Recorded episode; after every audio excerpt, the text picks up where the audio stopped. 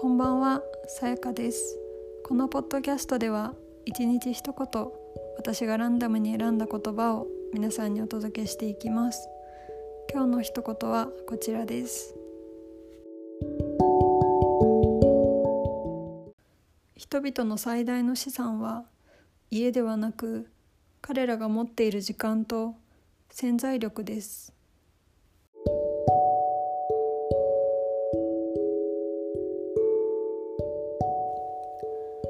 これは Airbnb の CEO ブライアン・チェスキーさんの言葉です。この言葉は遅刻してくれてありがとうという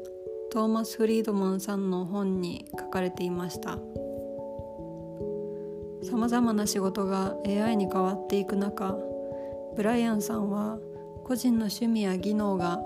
これからの経済アクティビティになっていくと予想しています。そして著者のトーマスさんは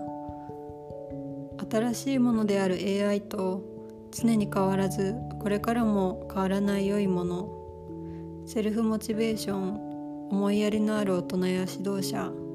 興味を覚えたり野心を抱いたりした分野での練習